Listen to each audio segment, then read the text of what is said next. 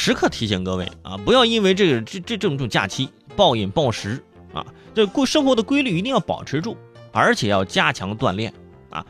锻炼呢，不光是锻炼自己的身体，也要磨练自己的意志，这样呢，你才可以去迎接各项挑战。你现在我跟你说，你现在的身体条件，你都不如人家那些高中生，真的。我在朋友圈刷到说，最近在这个武汉。华中师范大学第一附属中学的一千两百多名学生，就充分的解释了什么叫做坚持，什么叫磨练意志。因为学校给他们准备了一堂什么呢？吃苦课啊！这堂课时间可长，五天。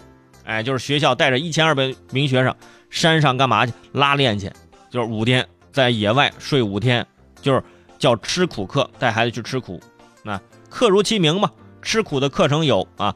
寒风中徒步七小时，仓库里打地铺睡觉，洗澡用冷水，厕所是两根木头加一块塑料布。你想这酸爽，对吧？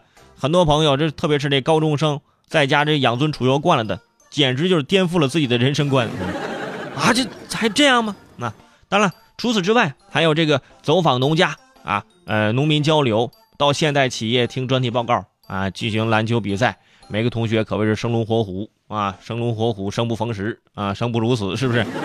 当然了，一开始不习惯，后面哎就觉得还挺好，有些同学还挺喜欢。但是呢，我觉得这个吃苦啊，这个还可以去改进改进。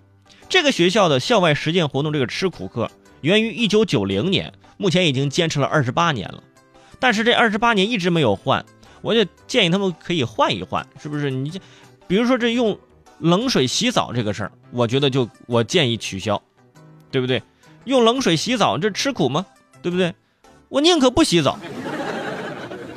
之前用热水洗澡，冷不丁的用冷水洗澡洗洗五天，你就是身体弱的，那可能就回去就生病了，对不对？而且你就说体验生活，现在我们的对吧？比较贫穷的地区，农村地区，人家现在也有热水器了。现在我们精准扶贫，对吧？我们这个贫困山区的这些孩子，现在生活条件也在日益的提高。啊，冷水洗澡这个事儿，咱就可以不用去去体验了，是不是？这个而且还挺不方便的。嗯，这个校长就说了，说为什么就我举行这个这个东西呢？这五天的这个吃苦课呢？就因为啊，就有很多校友重返母校的时候啊，都会想起曾经这五天徒步拉练，三年都忘了，这五天还记得。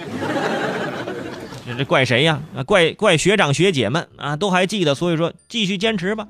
啊，那时候一回想，谁谁谁脚破了，哪个男生帮女生背了行李了，啊，谁谁谁如坠入爱河了，啊，公主和王子幸福的生活在一起了，哈，你看看人家这个吃苦课，到最后可能就是忆苦思甜，你那些到最后还是单身的朋友，你那真的是吃苦，你这是心里苦。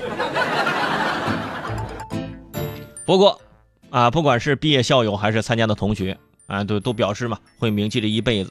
比如说第一天。啊，一共一千两百多名学生，呃，背着行囊负重拉练二十五公里，只有四个人因为身体原因上了车。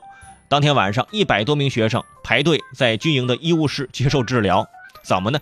脚上磨水泡了啊，腿疼、腰酸，各种的这个这个不适应啊，基本上每每个同学都发了一瓶云南白药。